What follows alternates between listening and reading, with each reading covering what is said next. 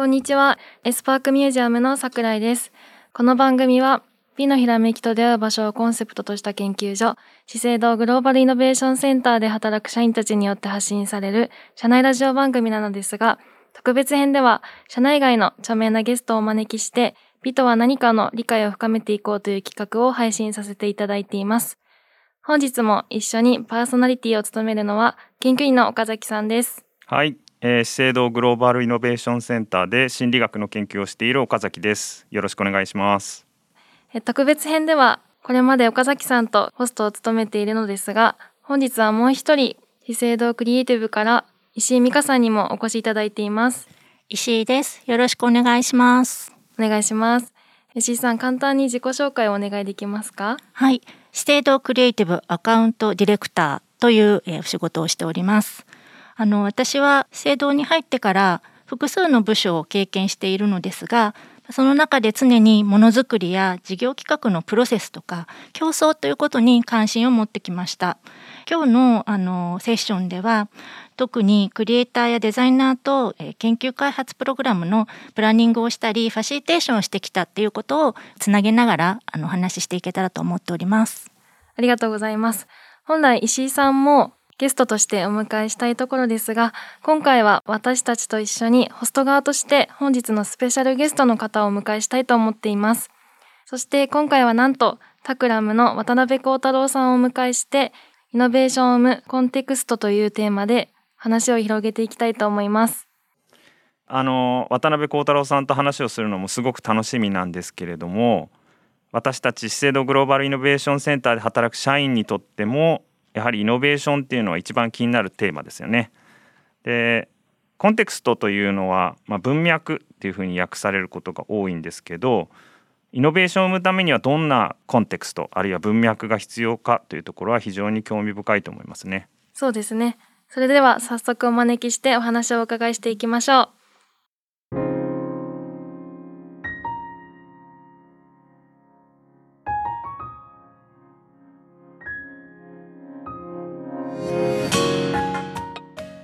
それでは本日のゲストをお呼びいたします。株式会社タクラムコンテクストデザイナー渡辺幸太郎さんです。こんにちは渡辺幸太郎です。よろしくお願いします。よろしくお願いします。いやあのいろいろポッドキャストとかでもお話は聞いてたんで本当にこのポッドキャストにもお呼びしたいなと常々思ってたしお話できるの非常に光栄です。あこちらこそこのねエスパークいろんなメディアでは拝見していてウェブとかもよく見てたんですけれども今日初めてお邪魔してでこの収録終わった後ちょっと展示フロアなんか見学させてもらおうかなと思ってまして楽しみに参りました。ありがとうございます。では渡辺さんの方から自己紹介をお願いしてもよろしいでしょうか？はい。私はタクラムというデザインの会社で働いているんですけれどもタクラムは今、まあ、560人くらいの集まりですね、うん、オフィスが世界に4つあるんですけど東京ロンドンニューヨーク上海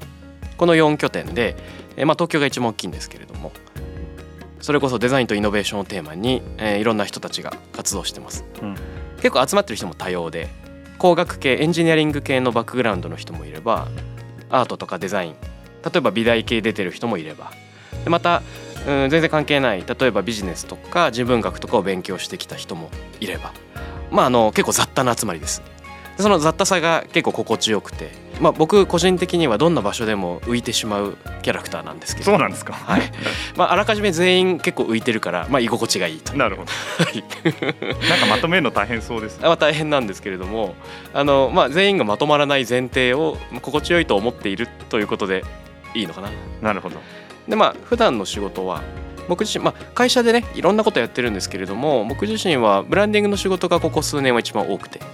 例えば日本経済新聞社のブランディング FM 放送局の JWAVE のブランディングっていう風になった時は例えばビジョンとかミッションっていう企業がどこを目指すかっていうのの言語化のお手伝いすることもあれば、うん、えー、ロゴマークをそれに伴って作り変えるっていうことがあったりします。でこういうのはあのパッと数ヶ月で終わるっていうよりもまあ時には年単位の、えー、長期間のものになっていくことが多いですね。うんまあ、そんな風に具象と抽象を組み合わせるような仕事が多くて目標を決めるっていうのは結結構抽象的な部分なんだけど、うん、それをロゴマークとか言葉っていうのにこうグッと落とし込んでいくもっと手触り感のあるものっていうのをこうバランスをとっていくような仕事がすごく多いですね。先ほど言ったみたいに結構ラジオとかポッドキャストみたいなのもお仕事されてますよね。そうなんですよあの JWAVE って出てきましたけどそこで「タクラムレディオ」という自分の番組をやってまして毎週木曜深夜放送してるんですがポッドキャストとかもしています。でそこで毎回なんかねあんまりデザインっぽくないんですよ。結構人文学っぽくて、うん、えー、いろんなゲストを呼びながら、まあ、妄想を広げるトークをやってます。例えばミュージシャンの人を呼ぶこともあれば大学で経営を教えてる人を呼ぶこともあれば現代アーティストを呼ぶとか。いつか資生堂の皆さんにも来てほしいんだけど毎回週によって全然キャラクターが違う人を呼んで、えー、そこからまあ個人的に気になっているデザインのテーマを絡めていくとか日本文化の話を絡めていくという感じで、えー、やっててあとはねポッドキャストも超相対性理論というまあ、いろんなテーマで3人がよもやま話を繰り広げて、えー、時に真面目になったり、えー、時によく分かんない話になったりということを、まあ、常々やってるんだけど例えば寛容な社会はいかに作れるかみたいなね硬いやつもあればニューシネマ・パラダイス映画を見てみんなで語り合うとかねそういうのをやったりしてます。えー、先ほどあったようにあの渡辺さんコンテクストデザイナーというのが肩書きとしてかっこいいと思うんですけど、まあ、コンテクストっていうと日本語訳としては文脈ってことになるんですかね。うん、そうですね。あのコンテクストデザインって言った時に文脈をデザインするっていうふうにまあ普通の人は解釈すると思うんですけれども例えば分かんないけど企業が何かものを作ってそれを世に投じる時に、うん、ただものを作るだけじゃなくてその周りでどんな意味がその浮かび上がってくるかっていうことを作る人なのかな？なるほど。などと想像されると思うんですけど実はそうそうじゃないんです。ああなるほど。はい。これえーとね、文脈を作るっていうよりも実はこれ勝手に自分の造語として使ってるんですけれどもラテン語の語源はコンテクストというのはコンとテゼーレって2つに分かれる。でコンは一緒にですね。うん、カンバセーションとかと同じで共にっていう意味です。うん、でテゼーレっていうのはあのテクスタイルとかと同じで編む編み込むっていう意味なんですね。だから文脈をデザインするっていう名詞的な意味よりも共に編むっていうなんか動詞的な意味で考えていてそのデザイナーと使い手みたいにパッキリ役割を分けるんじゃなくてあらゆる人がいつの間にかデザインする側に回ってしまってる共に編む共に作るっていうようなデザイン活動に個人的には興味があるんです。なるほど。コンテクストデザインについてはまた後で詳しく伺いたいと思ってますが、えー、渡辺さんはこれまで資生堂と一緒にお仕事されたこととかもありますか？あ実はあるんですよ。僕自身もあるし、えー、僕でないタクラムのメンバーもいろいろご一緒していることがあります、うん、資生堂の銀座ビルが多分2014年にリニューアルされたタイミングがあったと思うんですけれどもその時ビルの1階のウィンドウディスプレイにインタラクティブインスタレーションを作ったりしました。でその時は多分資生堂の研究者の方々が指先につけてその触覚どういうふうに力をその加えてなんかマッサージの施術なんかをする時の指先の力具合を定量化するようなセンサーを開発してらして。でそれをデモンストレーションするようなインスタレーションを一緒に作るっていうプロジェクトがあったんですよ。うんうん、なんでまあビューティーとエンジニアリングとそのクリエイティブの部分の新しい表現でそれをどうにかインスタレーション化できないかみたいなのでご一緒したこともあるし、うん、などなど。なるほど。はい。なるほど。私も一緒に仕事をしているデザイナーがタクラムさんとご一緒してるって聞いてましたし、えー、と出来上がったものも見てました。確かスポンジがこうそうそう。重なっていってそこにこう圧がかかっていくような、まさにそうですよねはいななんでセンサーが稼働するロボットアームみたいなのについてるんですけれどもそれが上下運動してでセンサー部分がスポンジにこう次第に近づいて触れていく時にかかる圧力がちょっとずつ変わってでそのインプットされた数値によって画面上の、まあ、データ可視化ちょっと線が描画されるんですけれど、まあ、蝶々が舞うようなあの糸が絡み合うような描画がそのインプットデータによって変わっていくっていうそんなやつです。なんか触れるって人によってこうわからないしすごく繊細な感覚ですよね。うん、それが他の人にとってどんな風に感じるのかみたいなものを見えるようにしたいっていう研究員がいてでその、えー、元となるデバイスが開発されたって聞いてますね。なるほどね。あとは仕事っていうわけじゃないんですけど個人的にその資生堂さんのお仕事のいろいろファンでもありまして。なんかね思いつくいろんなエピソードがあって何から話そうかなって感じなんですけれども例えば掛川のアートセンターだっけ？アートハウス。アートハウス、はい、はい、伺っていろいろ見せていただいてご説明いただいてかっこいいなって思ったり、うん、あとはもう10年くらい前になるのか分かりませんが資生堂とサントリーのパッケージデザイン展みたいなのが上野の東京芸大のキャンパス内で行われてたのを見に行ってやっぱかっこいいなと思ったりとか。なるほどあとは夏目漱石のね小説の三四郎の中にヘリオトロープの香水が印象的に出てきますけどそのシーンとかもすごく好きでやっぱり歴史があるっていうのはその絶対他の企業にはコピーできないいろんなそういった何て言うんだろう文化の中に編み込まれていくということ。そこには誰々が愛用したとかどの物語に出てくるとかね、うん、そういったものがたくさんあるっていうのは何にも代え難い魅力だなと思ってます。なるほどそれではそんな渡辺幸太郎さんと一緒にイノベーション・オム・コンテクストというテーマで話を広げていきたいと思います。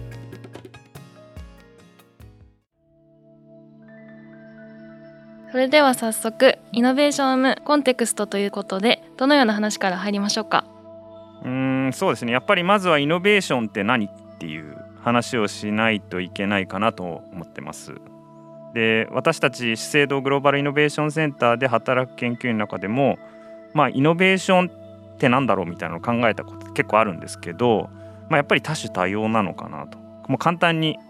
一義的に定義づけるのが難しいみたいなところがあってまずはやはりタクラムさんの中でイノベーションとはこうであるみたいな何かありますか？えっとねタクラム流のイノベーションの定義っていうのは特にないんですね。うんうんなので面白いことは特に言えないんだけど、まあ、一般的にはそのシュンペーターの定義みたいなのがありますよね。なんか新結合によって新たな価値を生み出すあそれがその定義なんですね。はい、でそれがまあ社会に浸透するっていうようなことをよく言われたりすると思うんですけどなんでただ何か面白いアイディアとか新しい技術を生み出すことだけは実はイノベーションではなくて、まあ、それが世に問われて普及して何か価値の変革をもたらしている状態までいくと、まあ、イノベーションであるというような、まあ、ことかな。うん、うん。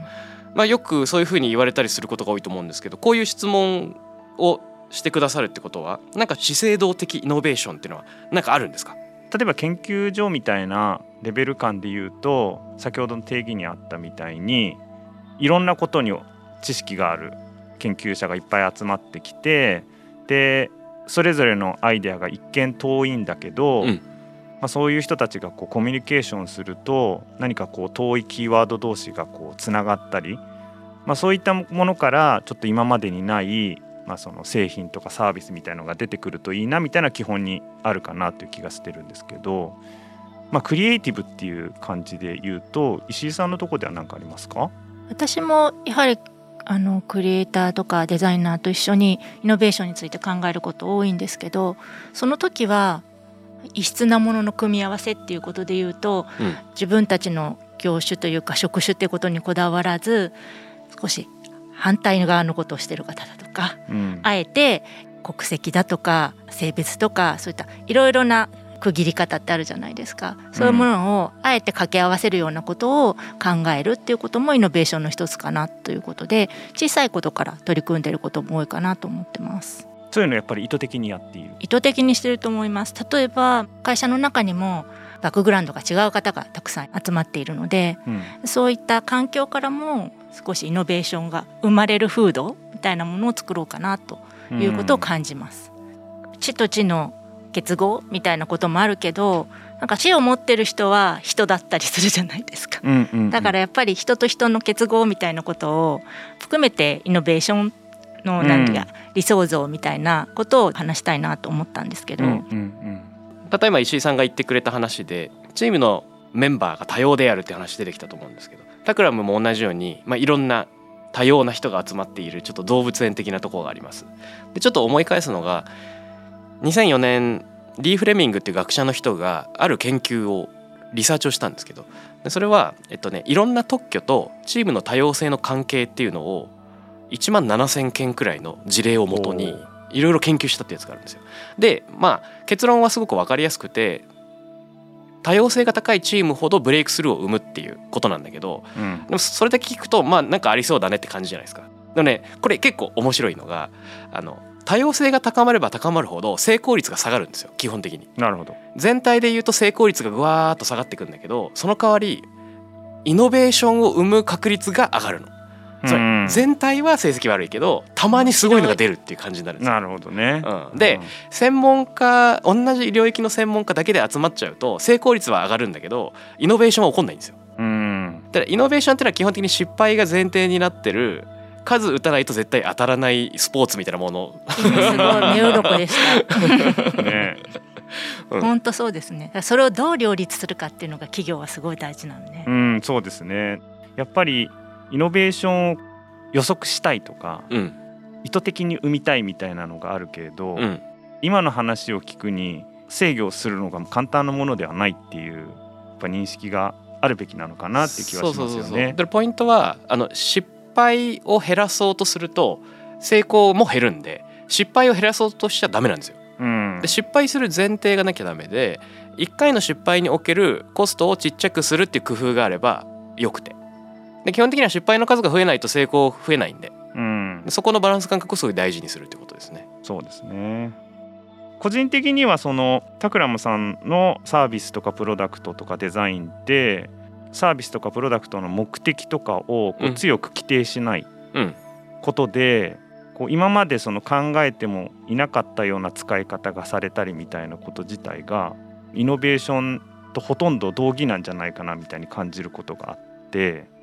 その辺とこはどうですか？えっとねそのコンテクストデザイン的には僕の大好物のテーマなんですけど、それイノベーションなのかっていうと多分定義からは外れるんですよね。やっぱりイノベーションっていうのは世の中に普及して世の中の価値システムが切り替わるっていう必要がある。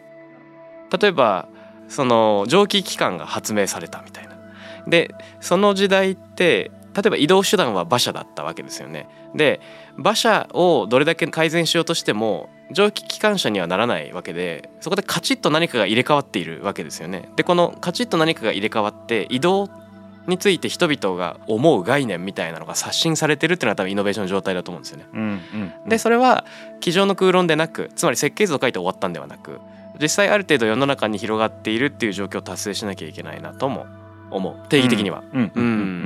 でタクラムでは今いろんなプロジェクトやってきてるけど、まあ、どの程度のものからしてイノベーションと呼んでいいんだろうかっていうのは結構難しい問題ですね。うん、うん、なんか個人的に思うのはお客様のニーズとか、うん、これが変わったらいいなみたいなところにそれをこう解決するようなソリューションがすごい大量にも出てきてしまって飽和してる感じがする、まあ、これ私の印象として。ね。はい、でその中で一つの解決したい問題をイノベーティブな技術で解決するっていう方法ではどうにもなかなかビジネスとか、うん、うまく回っていかないような状況がある中で実はそのイノベーション自体が積極的にその作ってる人が能動的に出すものだけではうまくいかないのかなと。つまり、環境とかその可能性が広く広がっているようなサービスとかプロダクトを出してあげてそれを使ってみた人がそれの価値みたいなものを発見するみたいなところが、うん、僕はそのそれが実はそのイノベーションを生むための方法のイノベーションみたいになったりするのかなみたいな。あなるほど、うん、そのイノベーションの考え方自体が、まあ、広がっているのかもしれないとは思うんです。それこそ課題解決のイノベーションだけでなくその意味のイノベーションっていうジャンルがありますよね。うんうん、つまり意味形成を行うんであると。人にとってそれがどんな意味を持つのかっていうことがアップデートされたらそれも一つのイノベーションの形なんじゃないかってねロベルト・ベルガンティ教授の意味のイノベーションってありますけどあれなんか石井さんの取り組みの中でその意味のイノベーション的なものがあるっていう噂をお聞きしたんですが。そうですか。あのまさに渡辺さんがポッドキャストでも対談された安西博之さん、はい、私も安西さんの監修された日本語版で意味のイノベーションというのを知って、うん、でそこからあのデザイナーと一緒に取り組んでみたっていうのがここ23年の活動なんですけど、うん、やっぱり個人がなんかすごく面白いなとかこれをきっかけに何かが変化が起こせるんじゃないかっていう直感的な何かアイデアの種みたいなもの、うん、あのクリエイターだったらいつもいろんなものを考えているので任せられたお仕事をしている合間にもなんか蓄積された中で感覚的にこういうものやったら面白いんじゃないかみたいなのが見え映えている。なんかそれをどうやってそのアイデアを強化していくかみたいなことを考えるっていうのを私は取り組んでみたんですね。うん、どうやってやるかっていうとデザイナーの考え方を真ん中に置いてそこにどんどんどんどん応援者としてその人のアイデアを批評するとか、うん、もしくはなんかよりよくできるための情報提供するみたいな、アドバイザーみたいな人でもフラットな関係なんですけどそういう人外から呼んできて、うん、そういう人たちともうワイガヤ状態を何回も作ってメールだとか何でしょうチャットだとか実際に会ったりとかうん、なんかほとんどもうずっと四六時中そういう状況を作ることによって、えー、その当事者であるデザイナーのアイデアをどんどん研ぎ澄ませていくみたいなことを大体半年間ぐらいかけてやってみたっていうのがあります。うん、コンテクトデザインっていうアプローチと全く一緒かどうかは分かんないんですけどなんか元にある考え方にはちょっと近いものがあるのかなって思ってでそのコアにあるのがベルガンディ教授が言っていたデザインっていうものはソリューションじゃなくってギフトですっていう言葉、うん、なんかそこがすごくあの共通するんだろうなと思ってなるほど。面白い、うんそのイノベーションの話最初の方から出てる話でもチロッと出てきてたんですけどこういう人がイノベーション的なアイデアを生みやすいみたいな話とあとそのそのアイデアを他の人がこういろいろ意見したり、うん、一緒に作っていくみたいなのとやっぱ両方必要なんですかね？いやこれ非常に難しい問題だな、うん、そのどういうチームであると良いかっていう意味では例の多様性があると失敗の数も増えるがたまにすごいのを生むっていう話はあったと思うんですけどたった今石井さんがされてたのはベルガンテ教授的に言うとスパーリングパートナーっていうふうに例えるんですそうですね。あなるほどなるほど、でこれどういうことかっていうとデザイナーとかが言った言葉についてちょっと批判してくるんですよ。うんうんうん、で批判されるとちょっと普通は傷ついたりしょげたりするんだけどでもここで言うスパーリングパートナーは一見なんかこう攻撃してくるように見えるんだけどスパーリングパートナーなんであなたを打ち負かそうとしてなんか攻撃してくるんじゃなくてあなたをより強くしようとあのそこにいるっていうことなんだ。から建設的な議論を仲介してくれるということ。そこにあるのは、まあ、どういう人かっていう質問に立ち返るならばやっぱり建設的な議論をするために良い壁打ち相手になってくれるっていうこと、うん、で批判的なやり取りがあるんだけどそこに信頼関係があるということ、うんうん、この辺がすごく大事になってくるのかなと思います。なるほど、うん、そのタクラムでもそのディレクターみたいに最初にアイディアを出す人と何かこうスパーリングパートナー的なものでこうチームを組んだりするんですか？これねあの何段階かあります。でタクラムでは1個のプロジェクトやるときに、まあ、34人で1チーム組むことが多いんですけれども、うん、アイディアが誰から出てくるかは分かりません。これディレクターかもしれないしそうじゃないかもしれないし、えー、一緒に働いている組織の、まあ、クライアントサイドの人かもしれない、まあ、それは特に関係ないんですね。えー、とポイントはやっぱり複数人でやることによってあの作家性を高めたり低めたりするっていうふうに自分では考えてるんですけどこれどういうことかっていうと、うん、組織でものづくりしてる時に一番起こりがちなのがあのまあ私はちょっと関係ないからいいかなみたいな感じで引いちゃうことってよくあると思うんです、うんうん、例えばあっちの部署が考えてるから我々関係ないよねみたいな。のってたまにあるじゃないですか。で同じチームの中でもあ A さんがやってるから私はちょっともうほっとこうみたいなちょっと悲んじゃうとかってあると思うんですよね。これって他人が作者だと思っていて自分は非作者だっていうふうになんかこう自己定義しちゃってて分けちゃってるはい作家性に紐付けられてない、まあ、デタッチされてるっていう状況ですね。うんうん、で一方で当の発案者は私が考えて私が温めてるやつだからって言って絶対変えちゃダメとか他の人にいじられたくないっていうのを強く持ちすぎることもあってこれ逆に作者と作品がアタッチしすぎている。でこれね両方良くないんで作者と作品を引き離すとか逆に非作者と作品をくっつけるみたいな儀式が必要になってくるでプロジェクトの中ではそういう誰が作者とも言えないし同時に言うと誰もが作者であるみたいな状況をいかに作るかっていう競争の場が大事なんですよね。でそのためには何よりもやっぱり信頼関係とかいろんな人がああでもないこうでもないって言えるとか元のアイデアを時にはガラッと変えちゃう時にはまた戻ってくるっていうなんか柔軟さが必要になってきてだからさっきのその信頼性っていうのはそれをやるための最低限のルール、うん、うん。信頼関係っていうのはそこによって成り立つのかなと思いますね。確かに、うん。うちのポッドキャストでも心理的安全性の話とかをしたことがあると思うんですけど、うん、まあ、そこでやっぱりイノベーションのキーとなるものがそのある種の心理的安全性っていう何かこう意見を言ってもいいしそのアイデアに対してこう批評的であってもいいしでそれをよく議論できるような環境みたいなのが大事ってことですもんね。まさにそうだと思う、うん、で今まあタクラム的に考えるイノベーション周辺のねイノベーションプロジェクトの周辺の、うん、なんて言うんでしょうか。メンバー構成とかチームの在り方とかあのお話ししてみたわけですがちょっと資生堂さんの取り組みも気になっていてビューティー業界とか、まあ、化粧品業界におけるイノベーションってどんなお話があるんでしょうか？そうですねぱり化粧品っていろいろな業界の、うん、いろんな業界から新しい化粧品が生まれている。いろいろな業界の方が化粧品について考えてるってことは普通にユーザーにとっては化粧行為っていうものがだんだんこう決められた化粧品っていうイメージ大きいイメージの中にある意味日用品になってきたっていうとてもいい状況だと思うんですけどそれに対して最近はこのツールを使うと化粧品の代わりにあなたの肌を良くしてくれますよっていうようなものが出てくると、うん、化粧品っていうなんか液体じゃないもの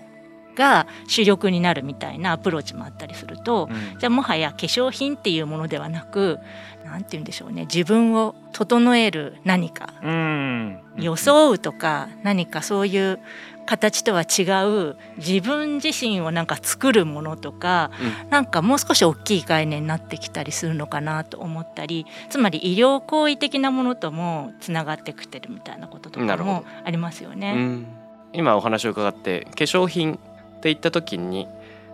例えば美しく装うために何かを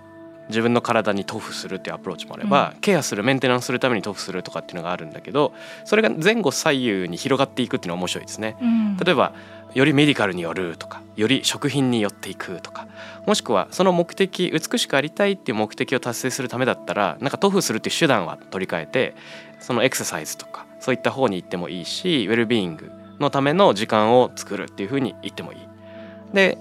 今イノベーションっていうテーマでいろいろ話が広がってきたんですけどちょっと思い返しておきたいのはこういうふうにちょっとずつ半径を広げていく先にさらに何があるのかっていうところで、うん、まあ、イノベーションってねその産業革命以降新たなビジネスの価値とか枠組みっていうのが生活様式ごとを一変していくっていうのがあるわけですけど一見それで社会は豊かさを手にしているのだがそれによってしわ寄せみたいのがたくさん起こっていて、まあ、20世紀21世紀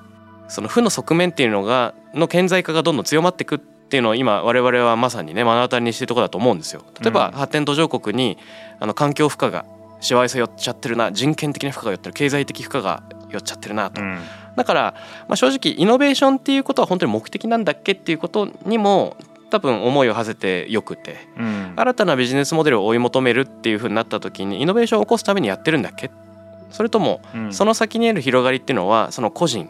で集団ってなった時により地球スケールの課題にもアプローチしていくっていうのが多分大きな企業にとってはね絶対の、あのー、守らなきゃいけないテーマにはなってると思うんです。確かにだからイノベーションっていう時に、えーと、ビジネスの源泉としてのイノベーションっていうのはあるのかもしれないが、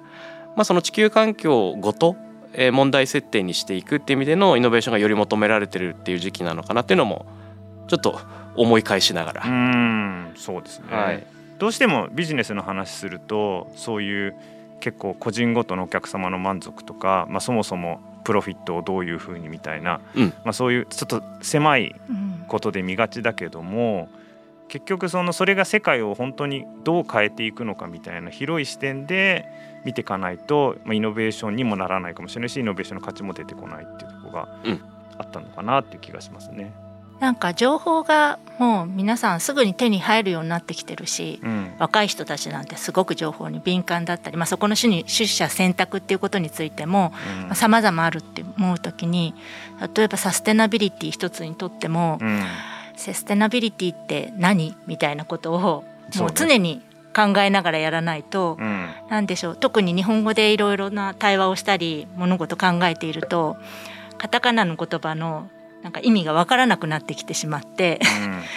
全てこうサステナビリティでくくってしまうことがあるんですけど、うん、まあ、丁寧に話し合っていくとじゃあそれは何っていうところが見えてきてもしかしたら面白いアイデアにつながるのかなと思ったりすることもありますね。まだまだお話をお伺いしたいところですが第1回目はここまでとさせていただきます。本日もお聞きいただきありがとうございました。